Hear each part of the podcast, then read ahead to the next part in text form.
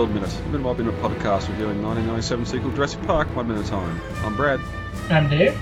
and today we're here to discuss minute 54 of The Lost World. We haven't got uh, haven't got any news or anything to really sort discuss this week, so uh, if you're ready, David, we'll get straight into 54. Sure. All right. Peter, if you want me to run your little camping trip, there are two conditions. Firstly, I'm in charge, and when I'm not around, Dieter is. All you need to do is sign the checks, tell us we're doing a good job, and open your case of scotch when we have a good day. Second condition, my fee. You can keep it. All I want in exchange for my services is the right to hunt one of the Tyrannosaurs. A male, a buck only. How and why are my business. Now, if you don't like either of those two conditions, you're on your own. So go ahead, set up base camp right here, or in a swamp, or in the middle of a rex nest, for all I care. But I've been on too many safaris with rich dentists to listen to any more suicidal ideas. Okay? Okay. As we entered minute 53 of The Lost World, the male and female Tyrannosaur had come onto the scene and had spent most of the minute communicating with their baby still lying on the table inside the trailers.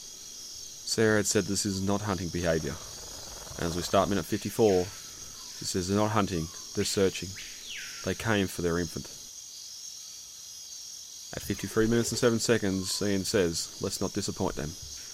Breathing heavily. Sarah picks the baby up by the torso. Ian grabs the tail. At 53 minutes and 18 seconds, Nick removes his belt from the baby's snout, saying muzzle off. This causes the baby to bellow loudly, a sound clearly heard by the adults outside. At 53 minutes and 32 seconds, Ian opens the door to the side of the trailer, giving room for Sarah to carry the baby outside. The male Rex is there waiting, sniffing at them. At 53 minutes and 45 seconds, Sarah places the baby down the ground and it starts to walk off towards the male.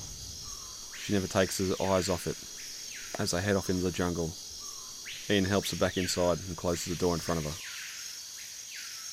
At 53 minutes 56 seconds, we hear the phone on the wall start to ring and a voiceover from Ian. Yeah, Eddie? Eddie says, There are. There are. And this ends minute 54 of The Lost World. But yeah, straight off last minute, sort of not a hunting behaviour. They're searching, they come for their infant. And um, Ian's still scared quite a lot, it seems, and uh, let's not disappoint them.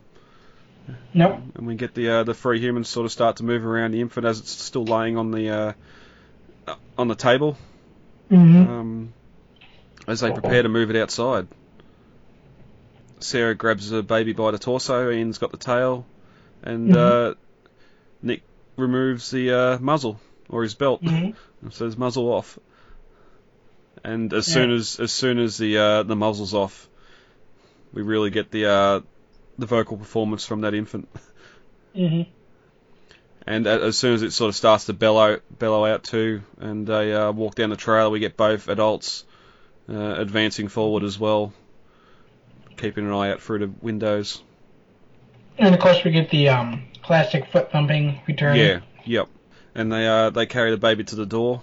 Uh, Ian reaches down and opens it, and um, the male's already waiting there.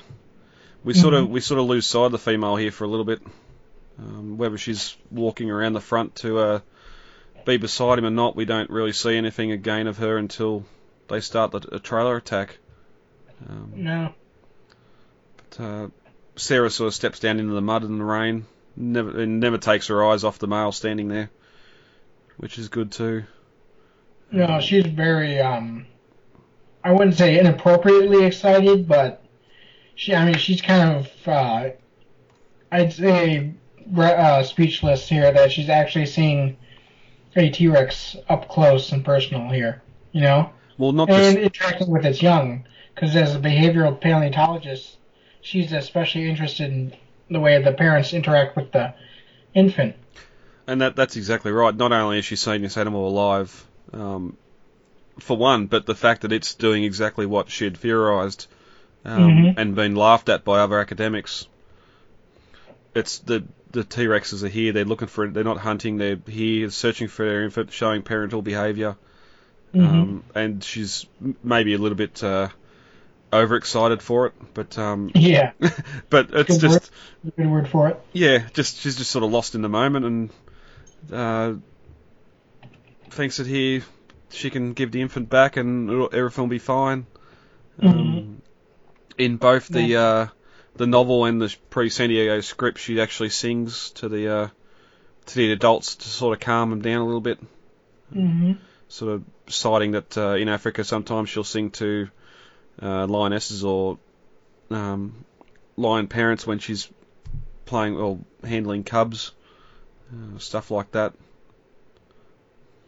Which is sort of a little call, another little callback, but um, hmm but we see they sort of they let the animatronic fall to the ground here, and we get a uh, you can only assume it's just a stand-in tail sort of wiggle wiggle away from their arms as the uh, infant walks off screen. We don't see Mhm. that. We don't see what the T-Rex does in the novel. It picks it up by the scruff of the neck and carries it off into a tree Yeah. to keep it safe, so I- it can come back I'm and curious what the T Rex did do with the baby because they uh, put the they put the baby someplace and then they come back and start tearing up the trailer. You know? Yeah, yeah. Well, that's in the in the novel. They pick it up and carry it away. Um, hmm we don't we don't see any of that even even sort of later when they get back on island. The baby's running around by itself, so hmm um, whether it might have well we've seen it run away from Sarah, so maybe it did run off and follow him. If this is their territory and there's no they don't aren't used to seeing other predators around, they might have they might have been happy with it just sitting hmm in the uh, in the foliage somewhere. Yeah, Um, true. But this whole what we get here in, in the next minute as well, it just sort of it, it it goes into sort of a false sense of security that okay, the T Rexes are done, they're gone. hmm Um, there isn't really any uh, any trigger or anything to have them suddenly turn and do what they do. But uh, yeah, Ian slowly closes the door while Sarah's still sitting there smiling hmm um, and watches. Their uh, face literally pressed up against the glass. You know? Yeah, yeah, No, I think it's um, I think it's John Rosengrant who was kind of in charge of uh, the baby here, and that's who um, Julianne Moore is handing the animatronic off to. hmm And I don't believe they um because it was electronically based instead of hydraulically based. I don't believe they sealed the baby's uh, skin or something like for some reason. And so John Rosengrant talks in the making of about how he got absolutely soaked in the scene holding the umbrella over the baby T Rex instead of over himself. well, that'd be the direction or the request from Spielberg: keep it dry, mm-hmm. don't let it get wet, because we need it for Well, they later made on. two. They, they did Oh. make two baby animatronics. Yep. So they had a spare, but I'm not sure uh, what the differences were between those two animatronics. So it was probably best that they not break the primary. You know? Yeah, I wonder. I haven't sort of read anywhere what the shooting, the uh, shooting timeline was. Whether the uh, Los Angeles stuff was filmed first, or if that was done. Being how late in the game they sort of cut the ending and made that a thing, you'd have to sort of think it would have been the second second unit or the last stuff to be filmed, but um, because that's that way the, there's no rain or anything there for the animatronic to have issues Mhm. with. It can just sort of Sarah can hold it in the back of the car, and they can sort of shoot with it there. But um, I think they um, did all the on location stuff first. Hmm. Went to Hawaii, filmed the beginning, ending, and a couple pickup shots and a couple other shots. Then they went and did everything in the redwoods, and then they did the stage stuff. yeah, and so everything was done uh, on stage within what, whenever they needed to. A good reminder that, of course, movies are not shot in sequence. mm. yeah, And and then I think it was, um, I think it was the, what was it? The um, Raptors in the village chase that was done by the at the end. It was done in like early November or something because every you can see everybody's actually wearing like thick coats. yeah, That's in the behind the scenes stuff. yep. Well, yeah, even the uh, even in some of the uh, shots, you can see sort of the the condensation, the breath from the Mhm. actors in between takes or whatever. Um, where it's been put on. So I don't think it's been added CG. No, it's not. There was um, their actual breath, which I think was kind of interesting because um, tropical islands do get chilly at night. There's um, because of the ocean breeze coming and sweeping through the trees, it does get chilly at night, and so I thought that was a kind of nice touch of realism, even if inadvertently. Yeah, well, You that's know? it. Yeah, and this is sort of Costa Rica, not Hawaii, so you are a bit further away from the equator. Mhm. Um, you'd sort of losing some of that tropical climate where you only get two seasons, and you might be starting to get for the four seasons of the year. Mhm. Dr. Malcolm, here to share a campfire stories with my uncle. The phone starts to ring. We can hear it ringing in the background, and uh, a voiceover from Ian. Yes, Eddie, and uh, Eddie stammers a little bit, and that's where the minute comes off. But uh, of course, he's sort of there to say that they're heading back into the jungle, which. Mhm. since we couldn't see the trailers earlier, it's how can he tell? But but uh, he might see the trees Trees shaking. could, um, yeah, I was gonna just say the trees shaking. Yeah.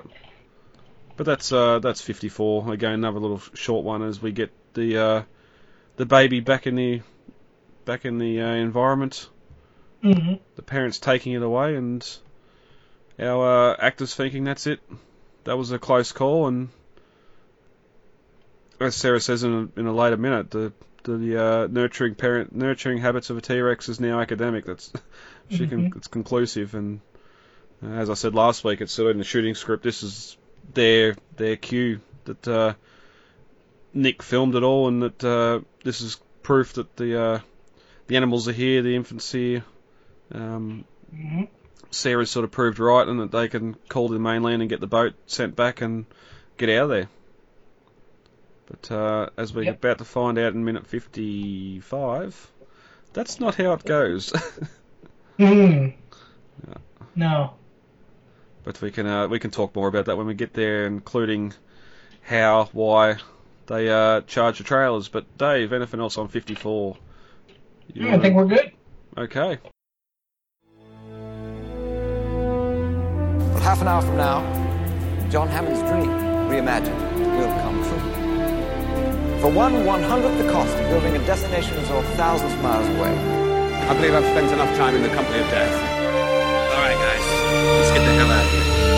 What's everybody looking at? Tonight we'll christen Jurassic Park San Diego with a mega attraction that will drive turnstile numbers out of any theme park. in the. St. Beans to be a theme park, but a research station. This was where we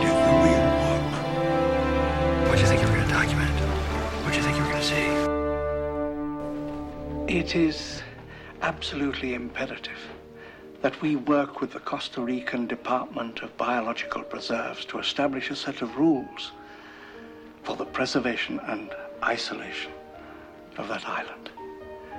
These creatures require our absence to survive, not our help.